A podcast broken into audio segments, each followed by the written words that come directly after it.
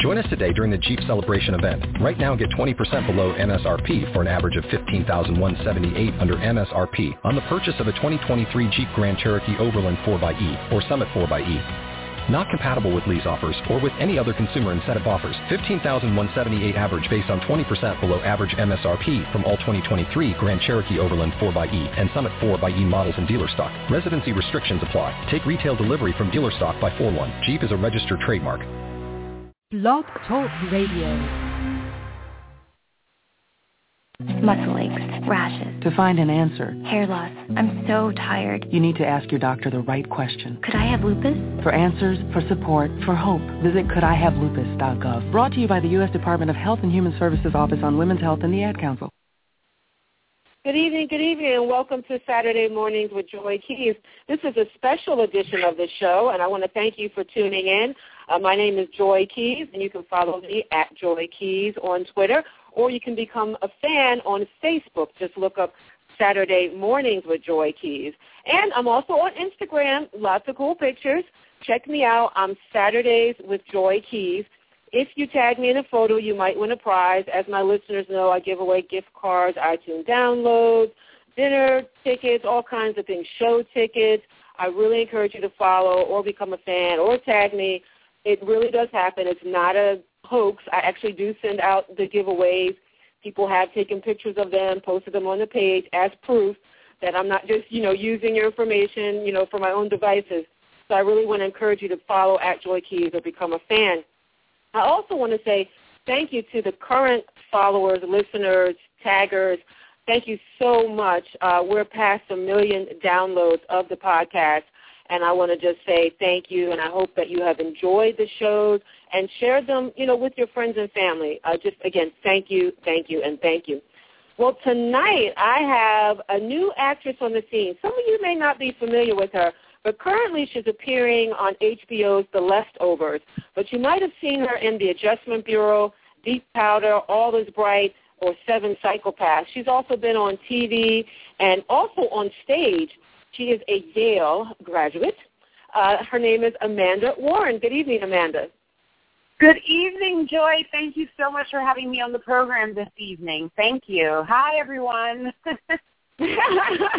Thank you so much for calling in. I know you're probably a busy schedule now with the show, um, just going like full speed ahead here and really keeping everybody on the edge of their seats. I mean, yesterday I was like, what? Oh my God. it was something else, right? We're really picking up the momentum and and I'm happy to say that as as any television show would hope that with your cast and crew that just keeps getting better and better um, as each episode, you know, um, progresses. So it's been a real joy to um, hear everyone's responses and reactions to everything, you know, here in New York City, which is where I live and am based. And it's just really exciting responses that we've been getting. So it, it's good that it's been getting better and more intense and and there's no um there's no uh um we're not diminishing from that at all. So so you know episodes nine and ten will be very powerful episodes and uh in episode nine which is this coming sunday we have our flashback episode which damon lindelof he's known to flashback and flash forward every once in a while so you guys will get some history from the characters uh post, um, or excuse me, pre-sudden departure? Well, let's start at the beginning with you and your beginning. So you're an actress. Now, why an actress and why not, you know, a chef or an astronaut or a doctor? What made you become an actress? Believe it or not, I explored every single avenue before before even entertaining the idea of being um, a performing artist. I took up uh, singing in high school, I went to the professional performing arts school. And for a while, I just really enjoyed myself in the arts. But I always thought that you know, um, I, I just really wanted to make a solid living for for whatever family I ended up having and had, having to take care of. So I, but I still had very big goals and aspirations, like being perhaps a lawyer. I remember entertaining, but but most of all, I really was interested in broadcast journalism, reporting global events and helping people understand why things have happened, um, which most of my uh, journalist heroes often do. Uh, Diane Sawyer, Barbara Walters, um, uh, P- the late great Peter Jennings, and so so that was always something that I was interested in. But then I, eh, when I was at NYU Tisch at Stella Adler, I did this um, extended piece of dialogue um, from a character named Rose, which Viola Davis actually won the Tony for a couple, a few years ago, and okay. I did that and someone told me they were like, "You can make money," and I was like, "I can make money. I can make an actual real living out of this." Well, okay. And then I started to take things a little more seriously and find out what I was really passionate about and why I was still gravitating to uh, to the dramatic uh, form. So I I really started to do some research, get interested in different actors and what their different approaches were, and that's how I found my footing. But yes, I, I, I never thought that I could make an actual living out of this, and I'm happy to say, knock on wood, God has blessed me, and I am uh, uh, proud to be a working actor.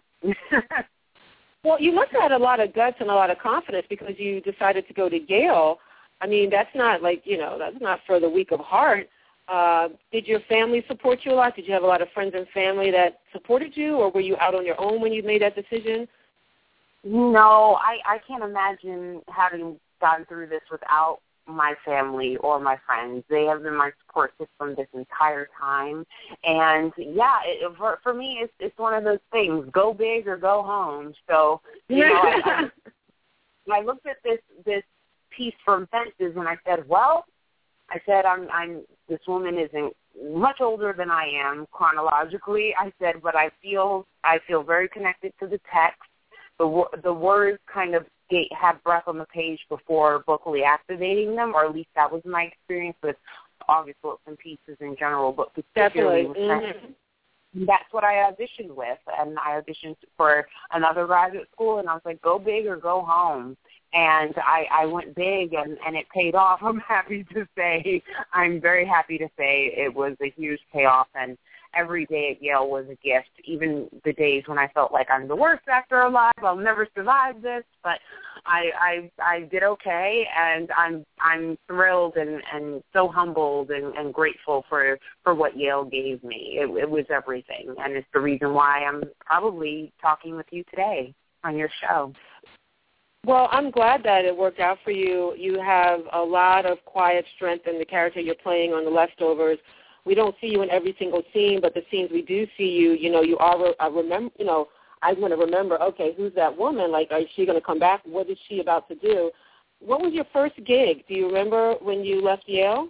I do. I even remember my first lines. I had a I, when we graduated, we graduated. We had a Memorial Day commencement at Yale. So that Monday, I had a negative balance in my checking account and plenty of student loans. In my year in Yale and sitting with you know, family who was joking because of all the schooling I had and joking about that I would that the next step would be to go to Harvard for the PhD program because that was the only great program for for acting and theater. And I was like ha ha very funny. But if you look mm-hmm. at my account I need a job quickly. And so I meditated and prayed on that. And uh I had a manager uh, who I'm happy to say that I'm still with, who has not let me down. She's always had my back. Um, a few weeks before graduating, so I had been auditioning and auditioning, and finally, um, the Friday after I graduated, I got a call from Law and Order Criminal Intent.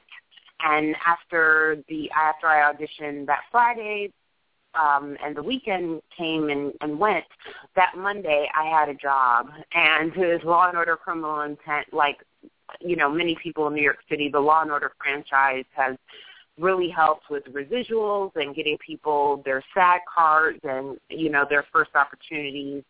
It, it gave me mine, and I still remember my my first few lines to Chris Noth and Julianne Nicholson, who's now on Masters of Sex. It was, yeah, it was it was 22 Beretta, ESU fished it out of a sewer three blocks away. We might get lucky with Prince. And that was my very first acting. So it, it, it is you know, hilarious.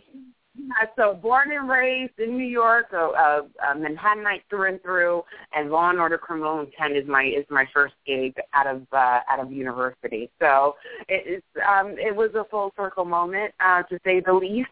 But I remember it quite clearly, and I was like, "Don't you ever forget that you shared the screen with Mr. Big." Don't forget it. Oh, right, right. I, oh my God, he's like the dream. yeah. You know. And it was Wait, did you save your pay so, stub? So they're, they're Did you pay your your pay stub? Sorry, did you did you keep your pay stub? Um, and did did you become SAG off of that, or or were you already SAG? How did you become SAG? I I think I did keep my pay stub for a while. I don't know where it is right now. Um, I would have to look for it. But um, but but yes, that was the beginning of me earning um my eligibility towards SAG. Yes, and that part ended up, and the name of my character was CSU Hayden, um, because I eventually got a name since I was a recurring role, and that ended up being a recurring. So that took me well into September of that calendar year. That's great. That's great. Now, you started, that was your first gig, but you also do or have done a lot of stage work. A lot of times people don't realize, they only see people on film or on TV and are like, oh, who's that? Oh, they're nobody or something. But they don't realize they've been doing lots of other things before they got to that point or even while they're at that point, sometimes people are doing back and forth, stage, film, stage, TV. Um, you have that Yale background. You have that um, training. What, which avenue do you like the best? Film, TV, what movies? Which one do you like the best?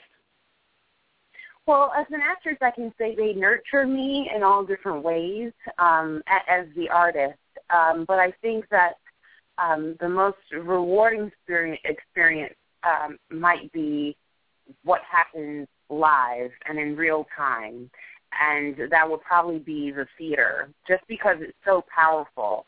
Um, I, I personally gravitate to film and television in the same way with the same enthusiasm, but there is something Mhm. about your artist breathing the same air as the rest of the ensemble and um and in some cases if you're doing a musical which which I have not done professionally you know the orchestra there's something about everyone living and breathing in the same space that is very powerful and potent and gives the the acting company something to really work with I mean granted we've you know well in in the four weeks you know, off Broadway production, let's say. You know, things change from night to night. But also that happens in large part due to the kind of energy that you receive from your audience. And it's just Mhm. a very special nobody's going to see the same moment ever again unless you were in that space at the same time. And there's something very intimate and rewarding about that. Um, that people put in their hard-earned money, and even if it's free, their time, which is just as valuable and arguably even more valuable to some people. And there's something really special in that, the theatrical experience. So I I will say that that is the most powerful, but I enjoy all three and am equally as passionate um, with theater as I am with television and film. What has been your favorite role that you've played so far? Now that you have a lot under your belt. Well, my favorite role, um, it, I the one thing that I was very. Are, are we talking about um, just you know post? Let's talk about film. Yeah, Oh, okay, postgraduate. yeah, mhm. And film maybe. Well, in well in film, that would have to be Seven Psychopaths.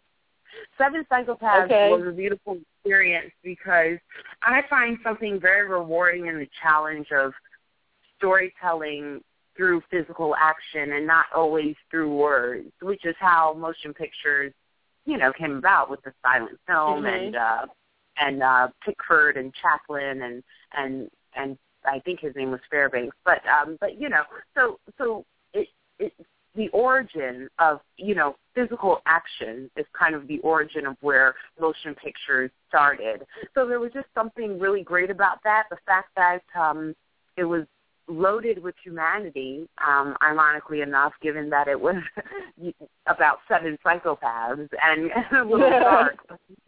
There was a lot of humanity, and I found a lot of humanity in Maggie, the the uh, woman I portrayed, in in that and um, in her pain and why she did the things that she did was, well, which was to go around the country with Tom Waits, who was her husband, killing people who went around the country killing people. So they were serial killer killers, but you find out in the film how she how they came to meet. And and um and you can also un- understand from how they met and how he found her why she might in fact be like that. And there was just so much in that and the fact that she wasn't given a lot of words. In fact, she was given no words on the page and one day I just said, "Get in the house, get in the house" on set, and Martin McDonagh, the incomparable Martin McDonagh, who I would work for and play wallpaper, you know, for any day of the week, he was just like, "Just, just he was like, just keep saying that, and and we didn't have a lot of tape, so I only said it in two takes. But but I said it, and and I said, oh well, that was fun. So, you know, find and character or whatever, because you don't always keep everything that you shoot. Um, but then I saw the final product. I was like, he kept it. He kept it, and um, and it was just a really beautiful. Will have a, a humane side too, and it, and it taught me a lot about uh, psychopaths for one, but also for that comedy can also be very touching and heartfelt, and I felt a lot of that in reading it and also in seeing it. So that was well, you got a lot that, of um, yeah. Go ahead. Go no, ahead. no, What no. I mean, gonna that, that, this is my choice in film. Yeah, that's all I wanted to say. Well, that, that's a good. That, I'm glad you brought that up because you talked a lot about layers just now and reasons why pe- characters do things, but people in real life have reasons. And on your show, The Leftovers, there's a couple psychopaths, if you will. Uh, Ann Dowd's character is a bit twisted, um, and uh, Wayne, Wayne's uh, the guy who plays Wayne. Uh, uh, what's his name? Paterson Joseph, uh, a bit Mhm. twisted, uh, you know. Uh, and and then now we have um, you as the mayor.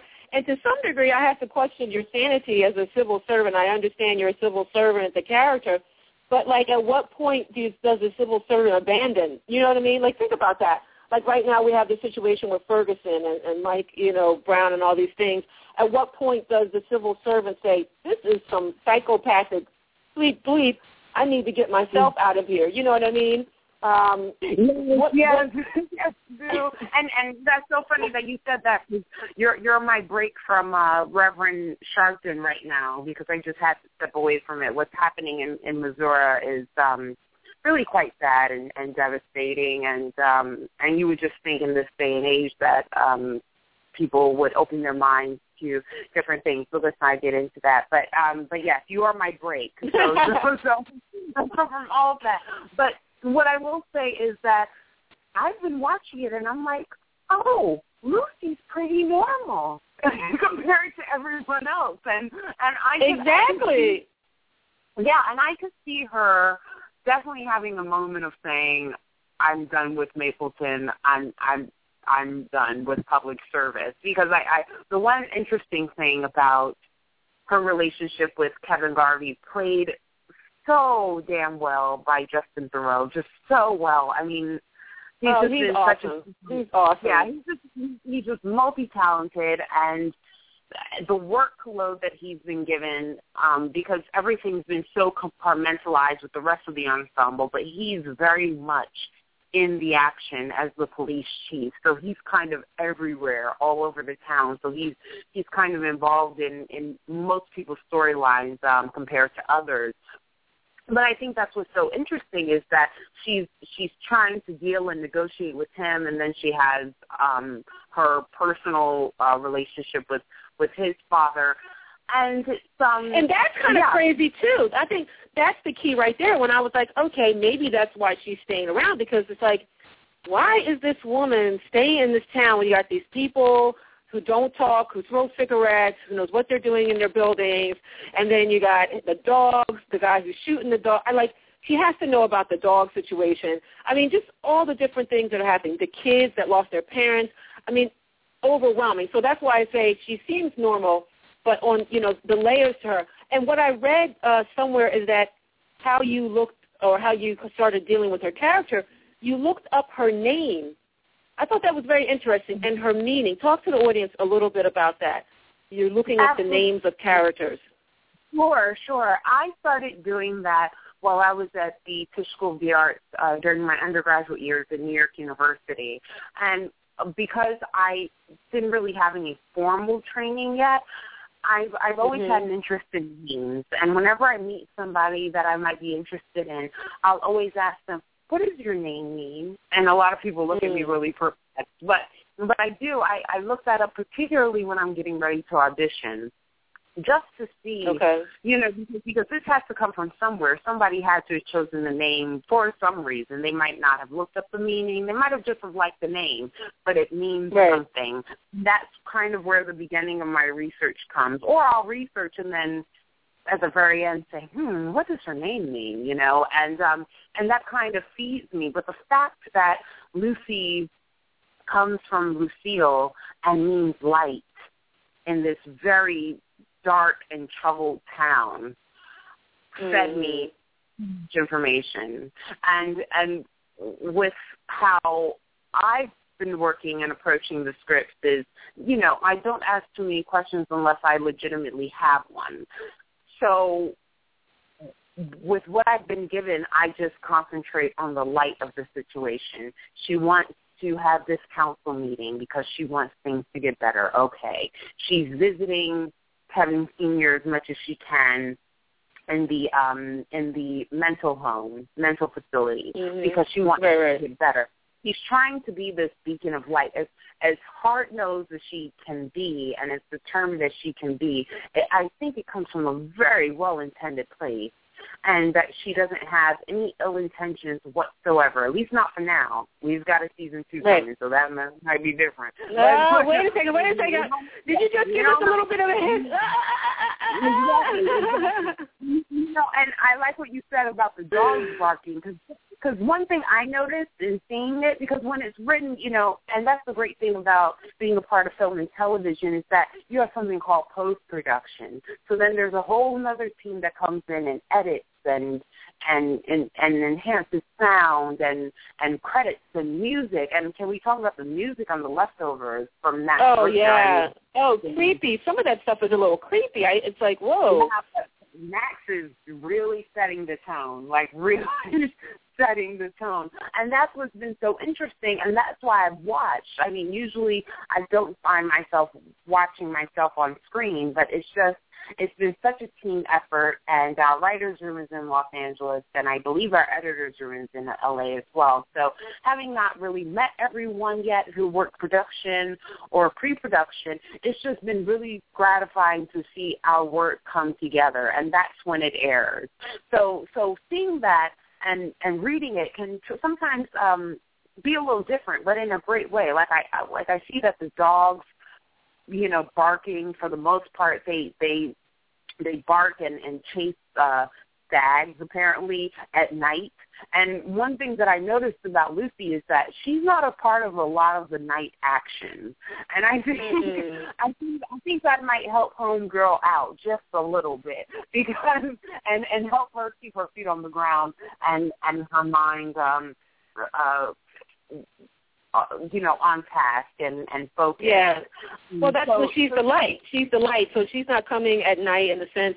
But also, if you think about it, almost Shakespearean with the dogs, I thought about uh, howling spirits or or something at at, the, at night, and um, uh, yeah, I, I could go on, but there, there's a lot. that's a whole other conversation. But I mean, Oh, it's representative. Go ahead. No, I'm sorry. Yeah, I was just saying uh, any conversation about the leftovers can go on for hours. So absolutely, Miss Hughes. Yes. so what can we expect? You you gave us some hint that maybe she's not all light. Maybe there's some dark. Of course, that goes with you know everything. You know the the coin, two sides of the coin. What will we see her in more scenes in the next um, couple episodes, or um, or should we see less, or what's what's going to happen? well, well, I can, Can you tell tell you us that anything? um, week um that this week's episode is our is our flashback episode. So you will see what life was like um in the uh few weeks and the few days leading up to this sudden departure, October 14th. Mhm. So you will Okay. see the the beginnings of you know of her career. you know, Mapleton. Okay. Um, and I'm, I'm trying not to give away too. I almost gave away a lot. Okay, okay, I don't want to press here. and and you'll see where Scott Glenn's character, who plays Kevin Garvey, Garvey Senior, where he was at, where Lucy was at, where where Kevin Garvey was at, and um, you might just hear some folks from the Guilty Remnant speak um, this Sunday. So, oh so my yes, God. um, yeah, so this will be a very, very informative episode. That much I can tell you, and it might explain a lot as to how people carry themselves in our world present day, in the leftover world present day. So you know, uh, you know, three plus years later, why we are where we are, and then on top of that, this sudden departure. So that might help the audience understand these characters more. For for the most part, we've been giving a lot of information throughout season one, and now that we have a season two, season two, um, yes, we- season two. Yeah, you know, I I would just hope that people, instead of asking the questions of where the departed have gone, can just really hold on and really, you know, watch closely as as Damon Lindelof always likes to play with things and how things are said and between characters and and events in each episode. Just look at the information that that you know Tom and and Damon have been giving giving us in our scripts, but also the Yeah. viewers you know, on screen, and just you know really pay attention to that because just something tells me I haven't spoken to anybody, but just something tells me that we're about to fly come season two. So I think that you know season one is all about a really really good setup with information, a lot of information. Yeah, that's and, how- and, and then yeah, I'm sorry, and then go the ahead. next, yeah. No, no, just like I was just agreeing. Like, and then season two, um, you can get more nitty gritty kind of, you know, I guess fuller. It'll just fill out more. You know what I mean? Um, but now, what Mhm. about Amanda Warren? Are do you plan on? Let's say it goes for four or five seasons. You you think you'll stay like four or five seasons on a show like this, or would you say, oh, I'm getting bored with something like this, and I I, I don't I don't know how you can get bored with with Damon Lindelof and Peter Berg and and Tom Perrotta. I really don't know how you can get bored. This has been a dream come true. This is a story um to my knowledge that really hasn't been told on television, which is why it takes a lot of time to introduce the characters, um, which is why we've probably been giving um you know the circumstances and the character information at a, at the pace that we have because it is a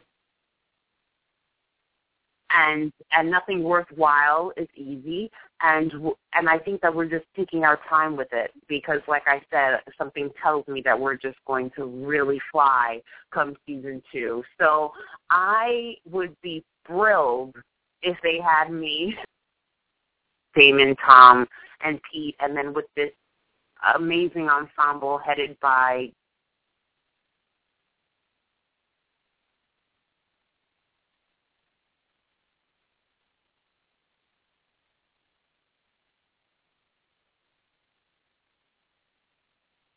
Muscle aches, rashes, To find an answer, hair loss. I'm so tired. you need to ask your doctor the right question. Could I have lupus? For answers, for support, for hope, visit couldihavelupus.gov. Brought to you by the U.S. Department of Health and Human Services Office on Women's Health and the Ad Council.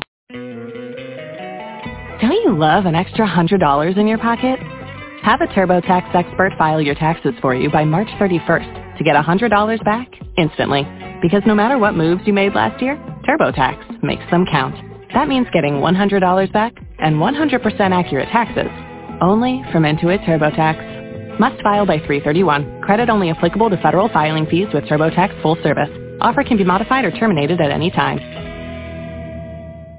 If you only have a 401k, you're not getting the most for retirement. Wait, what? Add a Robinhood IRA on top, then they'll boost it by 3%. You can do that? And if you transfer in any retirement account, you get 3% on top of that. Is there a limit to the match? No limit. Robinhood Gold gets you the biggest contribution match of any IRA on the market. Sign up for Robinhood Gold at Robinhood.com slash boost by April 30th. Subscription fees apply. Investing involves risk. 3% match requires gold for one year from first match. Must keep IRA for five years. Match on transfers subject to additional terms and conditions. Robinhood Financial LLC. Member SIPC.